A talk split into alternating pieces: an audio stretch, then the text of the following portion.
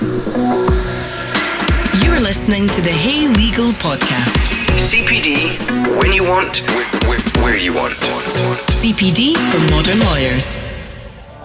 This free Hey Legal podcast is brought to you with the support of Caseload from De Novo Business Intelligence. This podcast is brought to you by Workflow Solutions, specialists in records and document management, scanning and digitization, managed print, cloud, and IT solutions. Hi, and welcome back to the Hey Legal podcast. Today we hear from John Scott QC, one of Scotland's leading legal figures.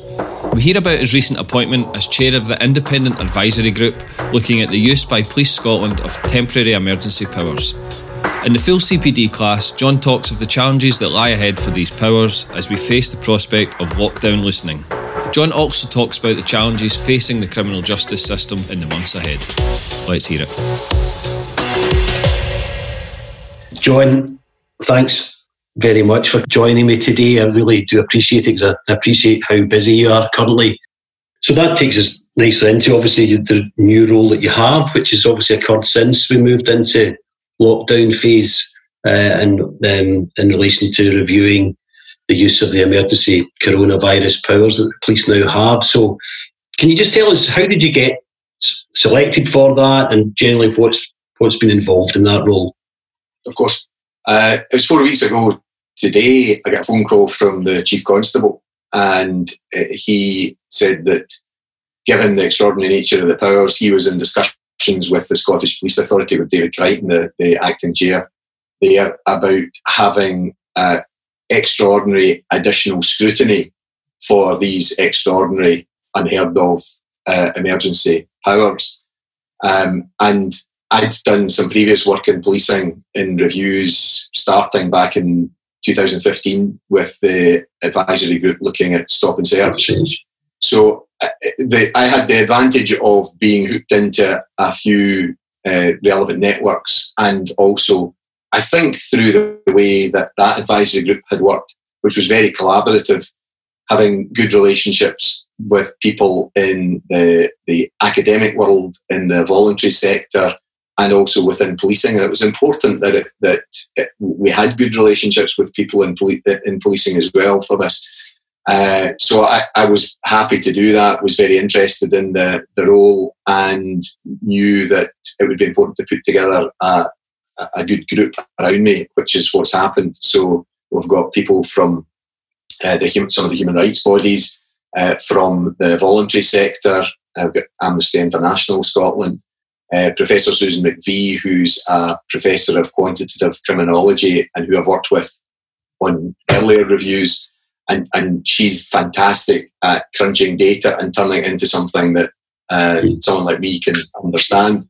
So um, it, it, it, we, we very quickly put the group together. Amar is is on the group as well, uh, and we've got someone from the Glasgow Disability Alliance and someone from the Scottish Women's Autism Network on the basis that, in particular, some people with hidden disabilities there were concerns yeah. that they were going to be particularly impacted. For example, if they had to get out to the local park more often mm-hmm. than once a day for their mental or physical health, that there needed to be a level of awareness of that on the part of the police. So uh, it was really encouraging that the approach came from uh, the chief constable that they wanted the additional scrutiny. I think that was a healthy sign. And the Scottish Police Authority, who's the main oversight body, obviously, as you know, uh, the, the, the, whole time uh, provided fantastic backup and support. So I've got a secretariat helping us, and we've been having two meetings a week every Monday and Friday, which seems a, a lot, but that was on the basis that some things were changing quite quickly. We were looking at how we could best hear from the public. So there's going to be a public portal probably going live next week, and people will right. be able to then log on and leave their experiences for us to consider. We're also using the networks we've got uh, to reach out to, to hear from people. And, you know, some people have even just emailed me or phoned me. There's one of our colleagues, a, a young solicitor who lives in the south side of Glasgow, who had an experience in Queen's Park uh, over uh, in the south side. And yep. so he phoned just to let me know about it. And, you know, f- frankly, it's an area where the legislation was introduced so quickly without any lead-in time. No one had a chance to uh, to read it really long before it was introduced. So people are going to make mistakes. It's going to be hard for the public to understand what the law is, um, what the reasonable excuses for being out are. It's going to be hard for the police officers to, to deal with that because there's not been the opportunity for training. Basically, there's been some uh, written material issued and they've had to just get on with it. And then there's been a lot of confusion, north and perhaps particularly south of the border, police uh, forces and chief constables saying things that they then had to try and immediately roll back on, like the chief constable that says, We've not set up roadblocks yet, we've not started looking in your shopping trolleys yet, but if you keep going the way you're going, we'll do that. And uh, almost immediately, the, his comms team had to say, That's not really what we're, we're doing. And the Home Secretary slapped them down and you know, no doubt he had run out of patience because of the, the very, very small number of people that were um, ignoring the regulations.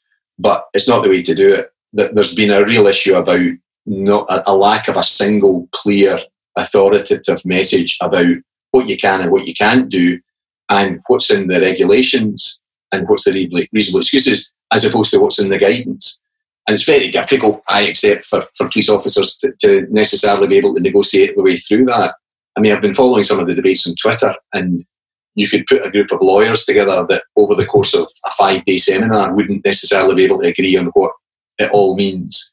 Um, yeah. So officers being expected to just do that themselves was a, a, a real challenge. And you know, mistakes are going to be made, uh, and hopefully that's all it is. And that's that seems to be the experience so far. You know, there have been some issues you know, perhaps about a lack of awareness over hidden disabilities and the like, um, and perhaps on the part of the public not necessarily understanding. You know, not everyone sits down every day and watches the Scottish press conference and the UK government's press conference uh, and reads the regulations. That's not how society works, and probably in particular, this is a situation where people that already have a number of disadvantages and vulnerabilities are even more acutely affected by what's happened.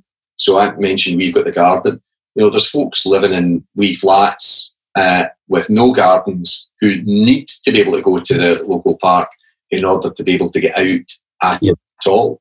Uh, and you know, there's people with uh, all, all, sorts of really good reasons for going out. And I think one of the advantages in Scotland eh, of the lack of too many voices saying conflicting things has been the single voice without giving as much detail perhaps about what you can and can't do, but saying, look, we'll apply common sense. And common sense and reasonable excuse should be within t- touching distance of each other most of the yeah. time. So eh, the risk if you if you do what, what's happened in some places in England and you say this is all the things you can do, this is all the things you can't do, is that you miss something or you overstate or you understate something and you cause more confusion that way. And until the courts look at, at it in the context of a particular case, you don't yeah. have a definitive statement about what can and can't be done.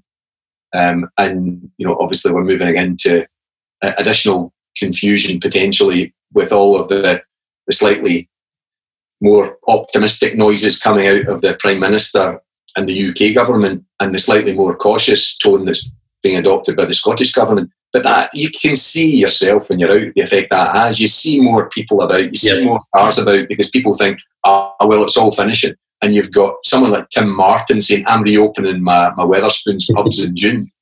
And it's just, you know, it's a nonsense that someone is prepared to be so thoughtless and selfish when the messages that people hear are really important. If you hear the pubs are opening, then you start planning your night out.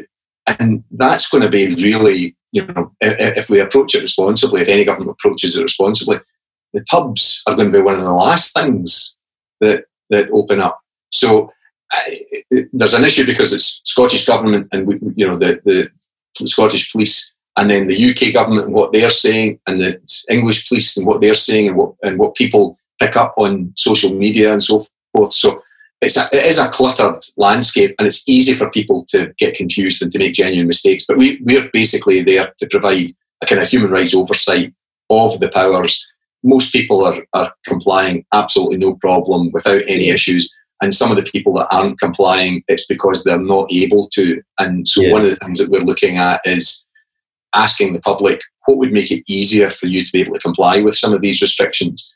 Uh, so as opposed to saying you can't do this, it's about what, what can what can be done to enable you to comply more easily. Yes. And for some people, that's going to be a lot harder than for others. Thank you for listening to this Hey Legal podcast. We hope you enjoyed it. To hear the full CPD qualifying content, please visit heylegal.co.uk to subscribe and join our community. Or you could ask your law firm to contact us for a firm wide subscription. Learn more, be more with Hey Legal.